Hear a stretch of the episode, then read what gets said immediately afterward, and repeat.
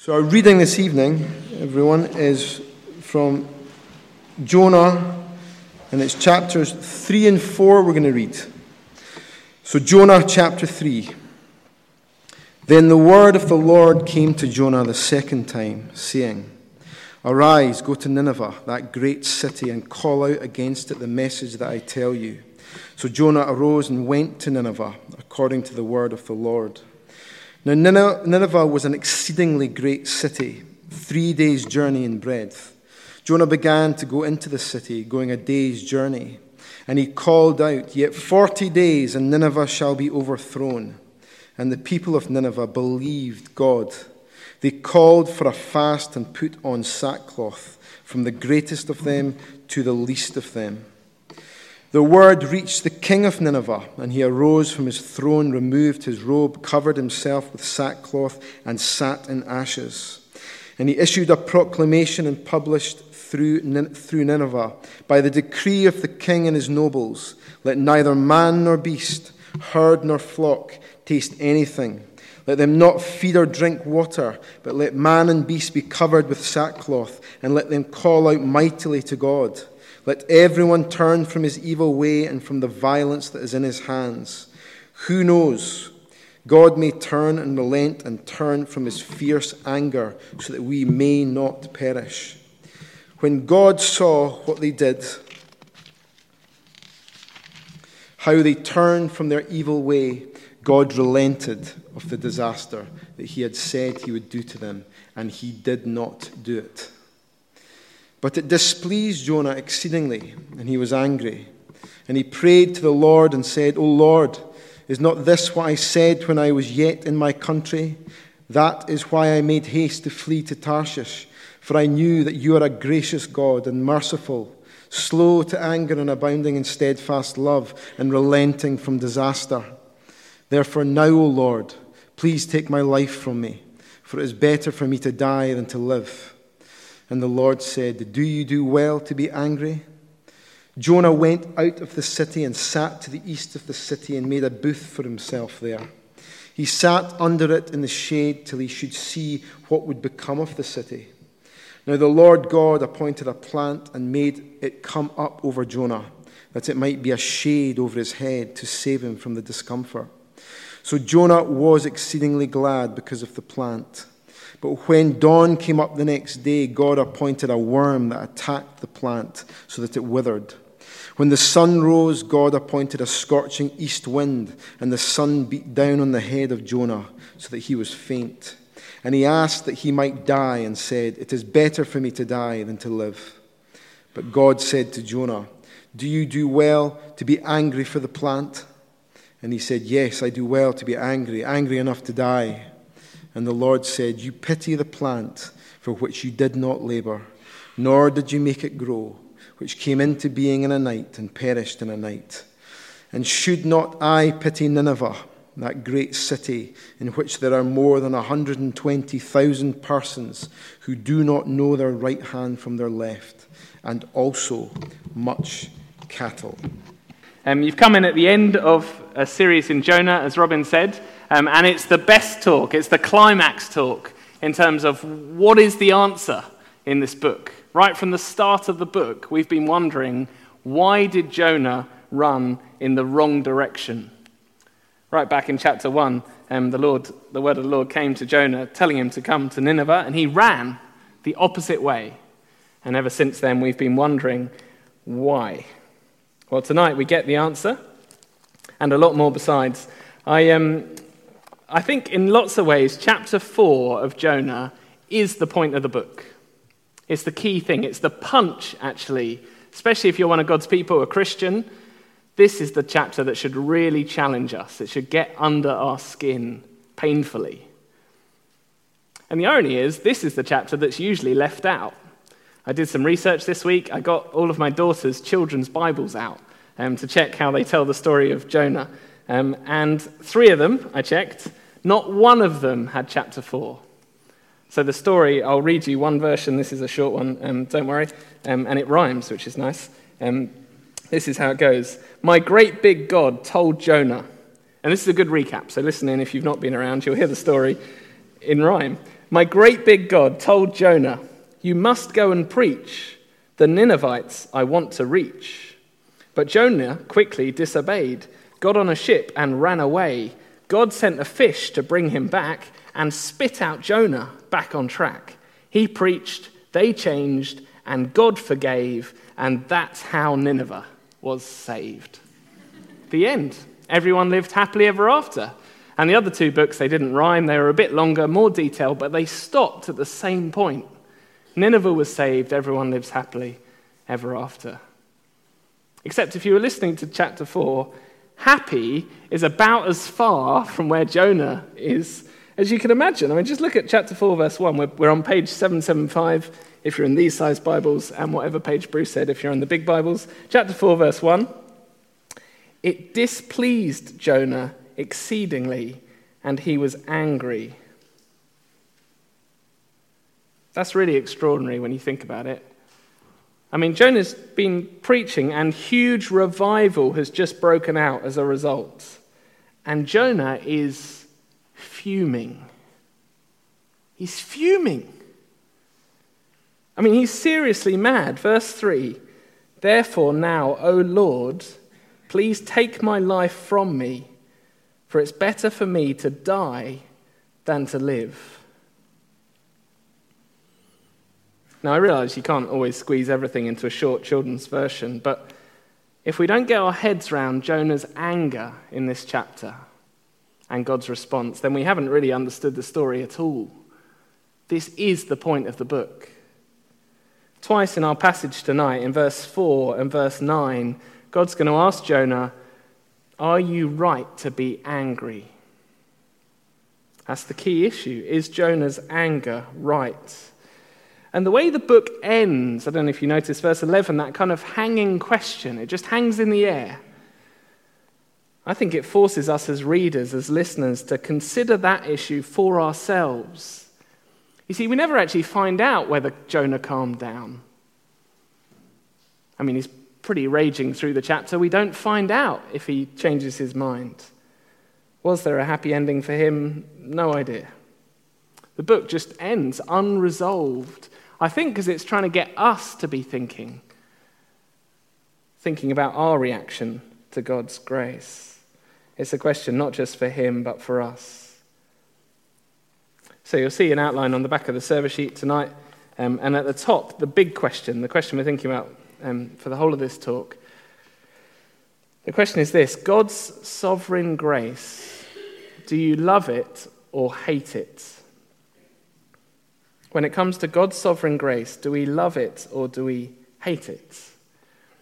Actually, I'm going to pause and pray because I think we need God's help to love His grace. So let me lead us in prayer. Our Father in heaven, please help us to have softer hearts than Jonah. Help us to love your grace, not resent it. In Jesus' name, amen. So, God's grace, do you love it or do you hate it? I want to say up front that's a really important question, whether you're a Christian or not here. Whether you've been Christian for ages or just stepped into the building to find out what we're doing and saying. It's an important question because the real God is gracious. Jonah is a book about the real God. And in verse 2 of our passage, um, Jonah gives a kind of classic definition of God and his character.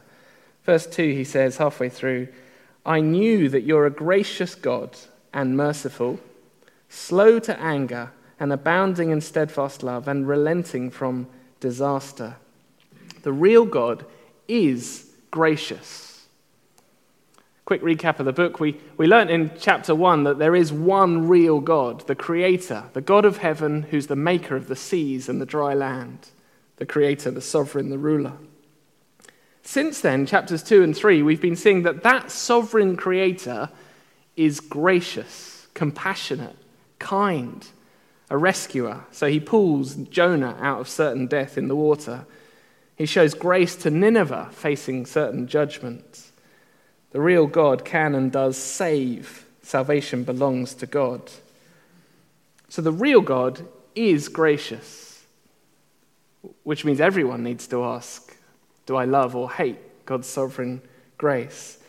And actually, one of the, one of the ironies, I think, of this book is everyone except Jonah hopes that God is gracious, but they don't actually really know. Let me just show you that. So, back in chapter 1, we had those pagan sailors. They didn't really know God. And look at the way the captain speaks in verse 6. Chapter 1, verse 6, the captain comes to Jonah and says, Arise, call out to your God. Perhaps the God will give a thought to us that we may not perish. Or look across to chapter 3, verse 9. This time it's the pagan king of Nineveh who says, Who knows? God may turn and relent and turn from his fierce anger so that we may not perish. Who knows? these people don't really know God. They're just really hoping that God is kind and compassionate and might save them the pagan captain, the pagan king, but there is actually one person in the book who does know the truth Jonah. He's known since the first words of the book that God is gracious and compassionate. And that's why he ran the opposite direction. Just have a look at it. Verse 2 of our passage is the big reveal of the book. Um, Jonah prayed to the Lord and said, O Lord, is this not what I said when I was yet in my country? That is why I made haste to flee to Tarshish. For, get this, for I knew that you're a gracious God and merciful, slow to anger and abounding in steadfast love. Striking, isn't it? That the kind of there are these ignorant pagans who don't know God, but they really hope he's gracious. And then there's the Orthodox prophet who absolutely knows that God is gracious and hates it. I wonder if we see how shocking that is. Jonah's problem was not that he did not know enough about God. Jonah's problem was he didn't like what he knew about God. He says, I knew it. I knew this would happen. I know what you're like. I know you're gracious. So even in chapter 1 1, when you, you told me to preach against Nineveh, I knew that even that was a, it was opening the door a crack to you showing grace to them. And I know what you're like. And I hate it. I'd rather die than live with a God like this. It's extraordinary. It's really extraordinary. It shows that it's possible to understand the doctrine of God's sovereign grace inside out but not like it, not love it, but resent it. Incidentally, that's a warning for our theologians here. If you're a, uh, a student, lecturer, PhD, you can understand it back to front. The issue is do you love it? Do you love what God's actually like? Because it is possible with this aspect of God's character to wish that he was different, or even start to decide that he's different, design him differently. But the real God is gracious. Do we love it or do we hate it? It's a really important issue. But I wonder if some of you are sitting here thinking, well, why on earth would anyone hate this aspect of God? I mean, what an odd question. Why would anyone be angry about God being gracious? Surely that's the aspect of God we really like. Isn't it just kind of, isn't grace just God being nice? God just handing out the goodies? kind of God's kindness. Who would hate that? Well, Jonah, for a start. But I think it's relevant for us too. And before we kind of work our way through God's answers, I want to try and help us feel that this might be an issue for us too.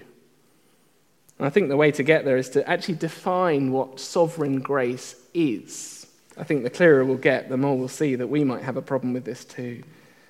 So let me define it and we'll think about both the words. So, sovereign grace. First, we'll think about sovereign. Sovereign grace just means that God chooses who gets it. He's the boss, the king of where the grace goes. And actually, that, at, at the kind of bottom line, is Jonah's problem, isn't it? Jonah would never have chosen to extend grace to Nineveh. And I think when we start to think about it, we may see why we, we would find sovereign grace hard to accept, why sometimes we might find it hard to rejoice in tempting to resent. Because how do we feel when God chooses to bless over there, not over here? Maybe it's over in that church, which is less hardworking or less kind of courageously orthodox, or that family that's less godly. And yet, all the gospel fruit seems to be happening over there. People becoming Christians around then. Over here, nothing much happening. How do we feel when God chooses to be kind and save people that we don't particularly like or respect or, or want to spend eternity with? Whilst there are people I long to be saved, people I care about. Whilst at university, I prayed regularly and repeatedly for some of my closest friends who weren't Christians. We lived in a house with some Christians and some, some people who weren't, and, and as Christians, we tried to speak regularly about Jesus. And then someone down the road in a different house became a Christian. And to my shame, there was a twinge of disappointment. God's Spirit goes where He pleases, it's sovereign grace. He chooses. And we can find that hard. That's the sovereign bit. But actually, the grace bit, I think, is even more challenging. Grace doesn't just mean kindness, it means undeserved kindness. God's kindness to people who do not deserve it. And that means the only way to check if you love or you hate God's grace is to think of someone who really doesn't deserve it. Let me say that again, because I think this is how the book of Jonah gets under our skin the only way to check if you love God's grace or hate it is to think of someone who does not deserve it. And then ask, how would I feel if God chose to bless them, to save them, to show them grace? For Jonah, it was Nineveh, this brutal, violent pagan city. I wonder who it might be for us. For one or two of us, it might actually be ourselves.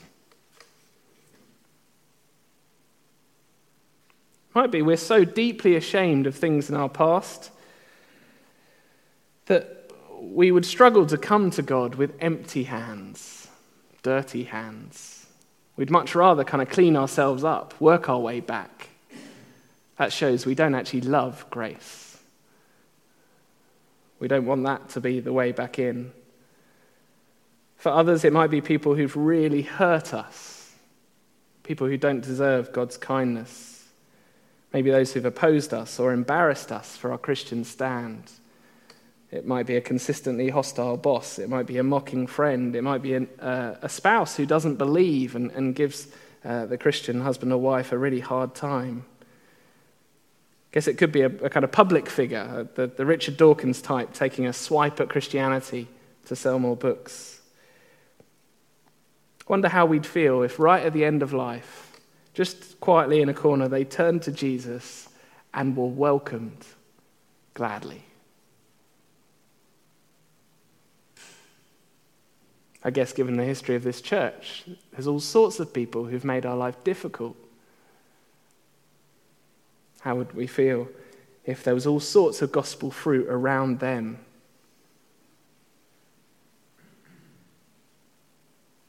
maybe to see the issue clearly, we need something quite outrageous. I, I think in our culture, we've so lowered God's standards and we so overestimate our goodness. It's actually quite hard for us to think of someone who, who really doesn't deserve God. But maybe if we picked someone like the Manchester bombing, someone responsible for the attempted murder and murder of teenagers or a rapist, a, a murderer, a racist. People storming churches around the world with grenades and guns, and they're defenseless. Or Hollywood moguls who are, are using their power to abuse women. How could God be good to someone like that? Kind, show them favor, welcome them in, save them. The people that our society calls monsters, surely they deserve justice, judgment. And you might be sitting there thinking, hang on, those examples are pretty extreme, but so is Nineveh. This was a city that was guilty of violence. Back in chapter 3, verse 8, the king admits as much. Everyone should turn from his evil way and from the violence in his hands. Grace is undeserved kindness.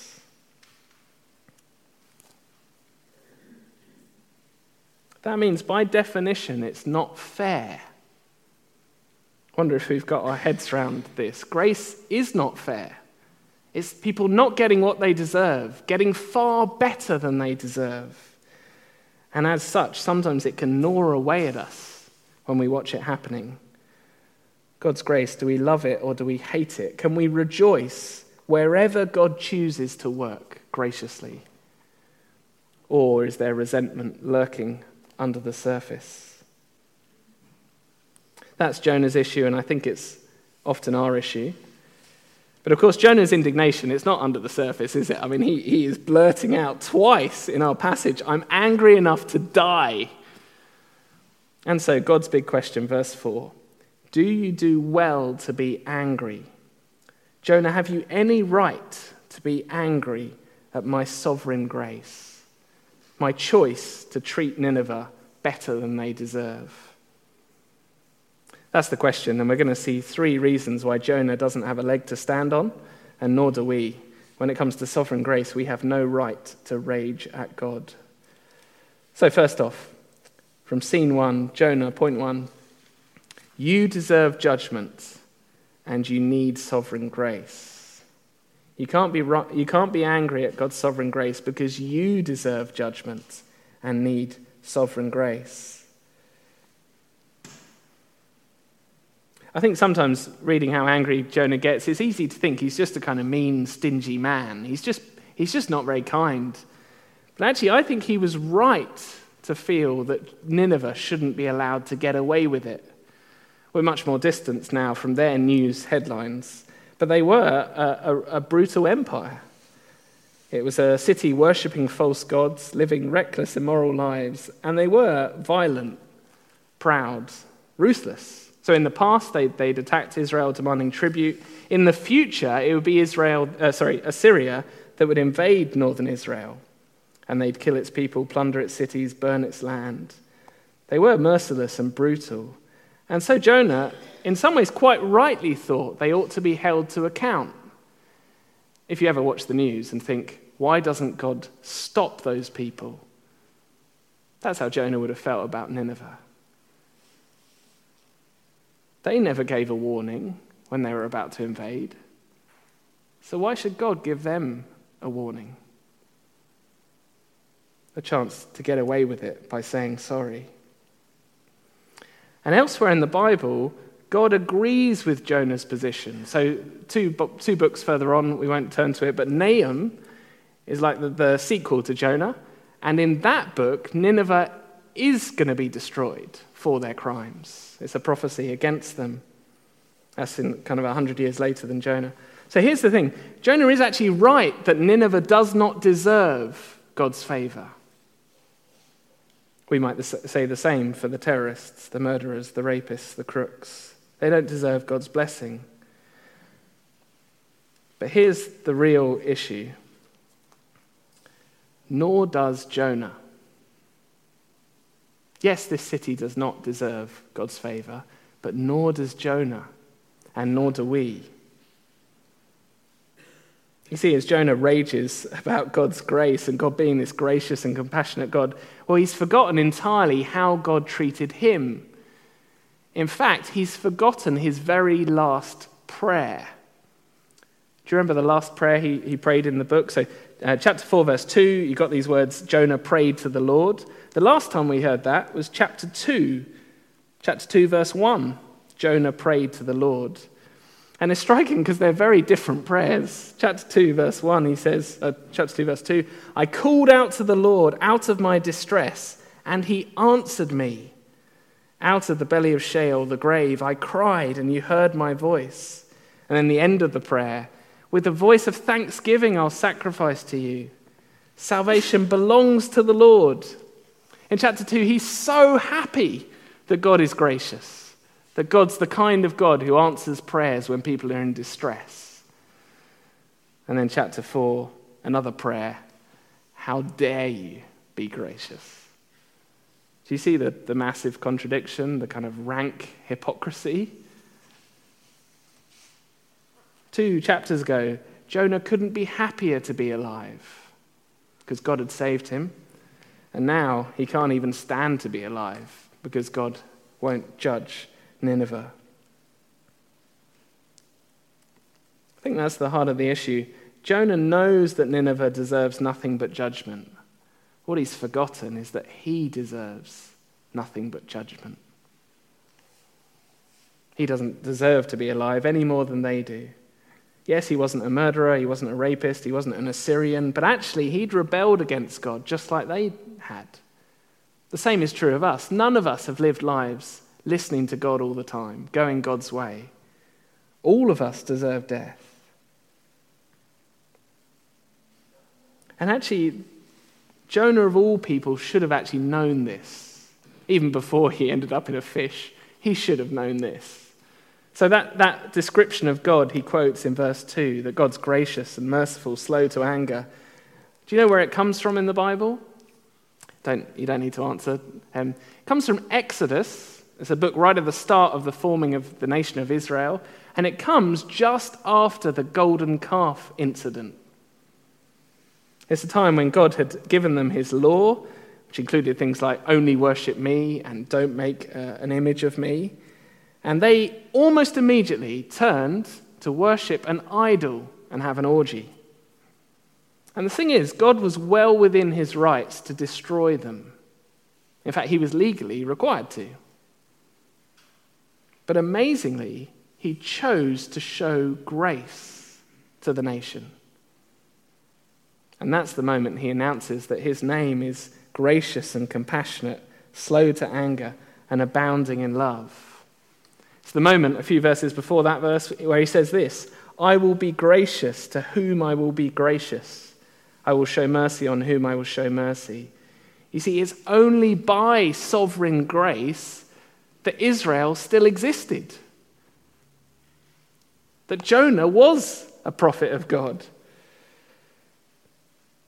Twice over, he's been rescued. And it's only by sovereign grace that we're here today, sitting in the building. If you're a Christian, it's only by sovereign grace that you are. So easy for us to forget that I am a forgiven sinner. How dare I resent another sinner being forgiven? You can't celebrate grace for yourself, Jonah, and resent it for others. Incidentally, it's why in the Lord's Prayer, Jesus taught us to pray um, that we'd forgive others as we've been forgiven. We've got to be people shaped by grace, remembering how God's treated us in how we think of others. Because no one deserves grace, we deserve judgment. That's point one. Points two and three are, are brief but I'll warn you up front, we're going to have to get our heads around the plant, which will take a bit of concentration. So, um, Jonah's response to, to point one, I guess, like lots of men when they're asked a challenging question, including me, is to huff off. He just kind of he just goes off in silence and sulks. Um, so, God gives him a second chance to learn the same lesson. This time, he uses this plant um, to teach him the point. Um, and we're going to have to get our heads around it to understand what's going on. So, verse 6, just have a look. The Lord appoints a plant, makes it come over Jonah to be a shade from his head. I mean, you can imagine what a relief that would be in the kind of Middle Eastern heat. My wife Jessie will tell you that um, I am a bit of a wimp when it comes to sunshine. Um, I famously, on our first holiday together, uh, I gave myself heat stroke trying to blow up an alligator at midday, which I've never lived down since. Um, I'm actually quite relieved to have moved to Scotland, where it seems like summer doesn't kind of necessarily happen, or it's kind of half summer. That's great. I feel, I feel pretty happy about that. Um, but in verse 6, look how happy Jonah is. End of verse 6 Jonah was exceedingly glad because of the plant. Brilliant, some shade. And then at that moment, verse 7, God chooses to send a worm to attack the plant so it withers. And then in verse 8, he turns up the wind and the sun to really rub it in. At which point, how does Jonah respond? Well, you guessed it angry. God gets Jonah angry again because he wants to deal with his anger, to talk through why he's getting angry. But this time, he's angry because he's saying, God, how dare you destroy my lovely plant? I cared about that. Now, we need to notice what's going on here. And this is where we've got to concentrate. God's brought a vine in, not because kind of Gardener's World sponsored this final chapter of the book. He's brought a vine in because there's a comparison between the city of Nineveh and the vine, the plant. That's why the question in verse 9, do you do well to be angry for the plant, is an exact parallel of verse 4, do you do well to be angry? But notice the kind of scenarios are the opposite. So in scene one, Jonah was angry that God didn't destroy Nineveh. He's angry that God spared the city rather than destroying it. Now it comes to the plants, and things have flipped around. He's really angry that God destroyed the plants. How dare you destroy my lovely plant? I cared about that. Hopefully, you can see the parallel. The issue is the same will God destroy or not? Will God show sovereign grace or not? And the irony is, Jonah is all for destruction when it comes to Nineveh, but when it comes to a plant, which is giving him shade, so he cares about it, well, then he hates the idea of destruction. It's the opposite. And God is teasing out what's wrong in Jonah's attitude. And I think there are two aspects. So, point two Jonah, I'm the sovereign creator, and you're not. That is to say, whether you talk about the plant or the city, that's my plant. I'm the sovereign creator, says God. So I can actually do what I want with it. Likewise, Nineveh is my city. I can do what I want with it. To show you that, just look at how much God's sovereignty is stressed through these verses. Um, so we've seen it earlier in the book. In chapter 1, God was in control of the wind and the waves. Uh, remember that amazing moment, chapter 1, verse 17, when God kind of radios in a fish to just the right place. 117, the Lord appointed a great fish to swallow up Jonah. Well, now look at the language from verse 6 and the mentions of God's control. Now the Lord God appointed chapter 4, verse 6, a plant made it come up over Jonah. Verse 7, God appointed a worm to attack the plant. Verse 8, God appointed a scorching east wind. Appointed, appointed, appointed. God is in total control of this situation. He's the creator. It's his plant. He made it, he grew it, he killed it. He's the boss. And so, verse 10, God can say, You pity the plant for which you did not labor, nor did you make it grow, which came into being in a night and perished in a night. Jonah, you care so much about this plant, but it's not actually your plant, is it? You're not the creator. You didn't make it grow. You think you have the sovereign right to decide what happens with that person or that city or that plant. But actually, you're not God. It's my plant. I can do what I like with it. I'm God, you're not. Same with Nineveh. Jonah's obviously developed a God complex. He wanted to, to play God, to decide who gets salvation, basically him and maybe his friends, and to decide who doesn't Nineveh and his enemies.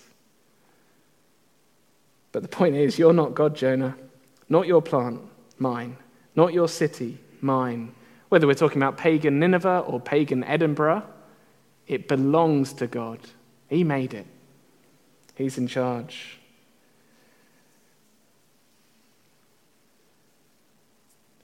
And if you're not a Christian here or just looking in, you might think that's really bad news. That we'd actually rather human beings were in charge. But actually, what we're about to see of God's heart and what we're about to see of Jonah's heart it's much better that God's the one in charge, that God's the one who's sovereign. Because, point three, Jonah, I'm compassionate to others, but you're not.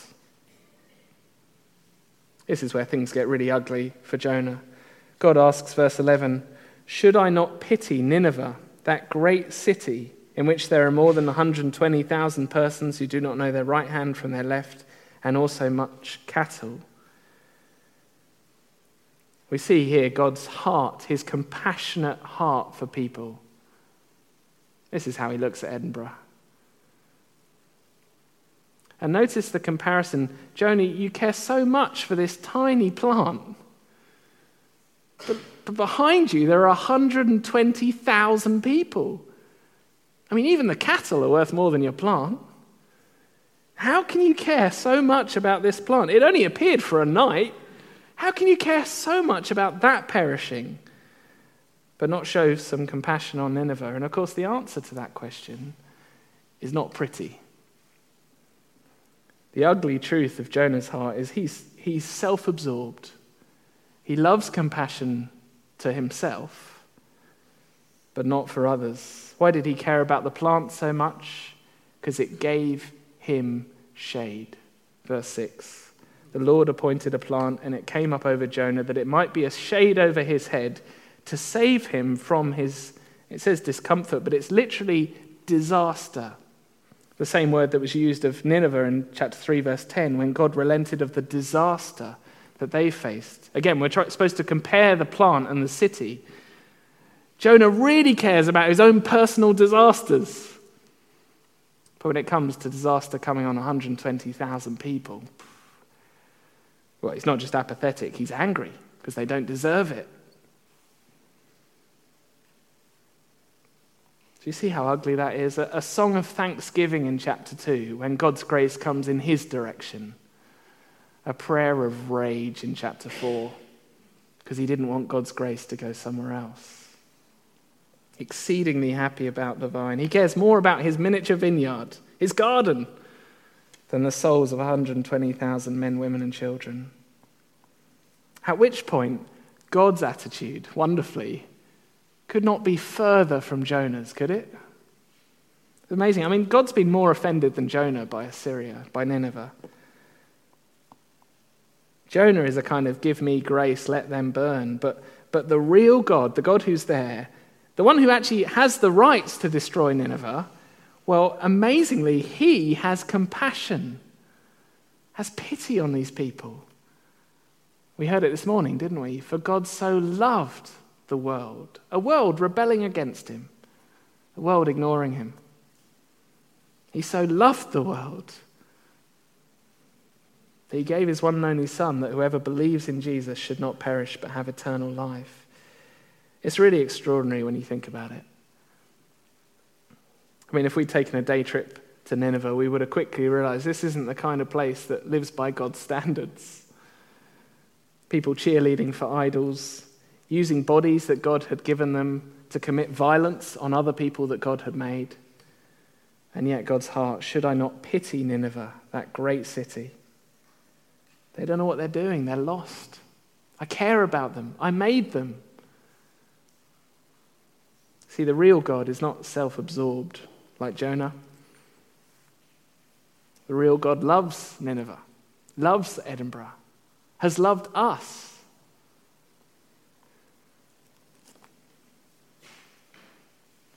If you're not a Christian here, you may not know him at all, you may not know much about him. He knows you, absolutely knows you through and through. He's seen your worst and still loves you so much that he sent his son to save you. Enough, enough love to offer you salvation, to give you a chance before it's too late, to send a warning if we are Christians here, it's that simple question I began with Do we love God's grace or hate it? I'm sure we don't hate it as loudly and angrily as Jonah does, but we, do we resent it or do we get on board with it?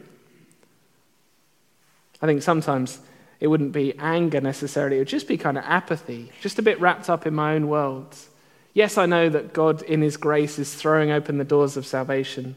I know Jesus has sent us to make disciples of all nations.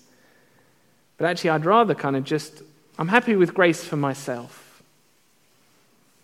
Not sure I'm prepared for the costs and the difficulties of sharing grace more widely. As we head to a church plant, there's going to be all sorts of costs for us, whether we stay or go. There's going to be all sorts of costs. And let me say, the more we share God's heart for Edinburgh, the more we'll gladly absorb those costs. But actually, even if our church plant doesn't grow at all, and some other one does in God's sovereign grace, the more we share God's heart, the more we'll rejoice in that. Let's be a church that rejoices in God's sovereign grace. Let me pray.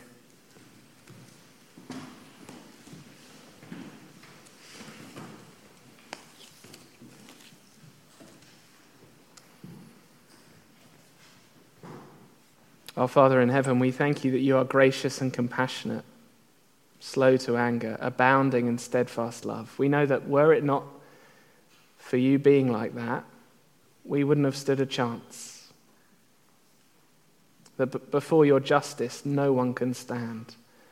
And so we thank you for the Lord Jesus, for you loving us so much in grace that you gave his life in our place. Please help us to be shaped by grace to get on board gladly, joyfully, with whatever you're doing, wherever you're doing it. In Jesus' name we pray. Amen.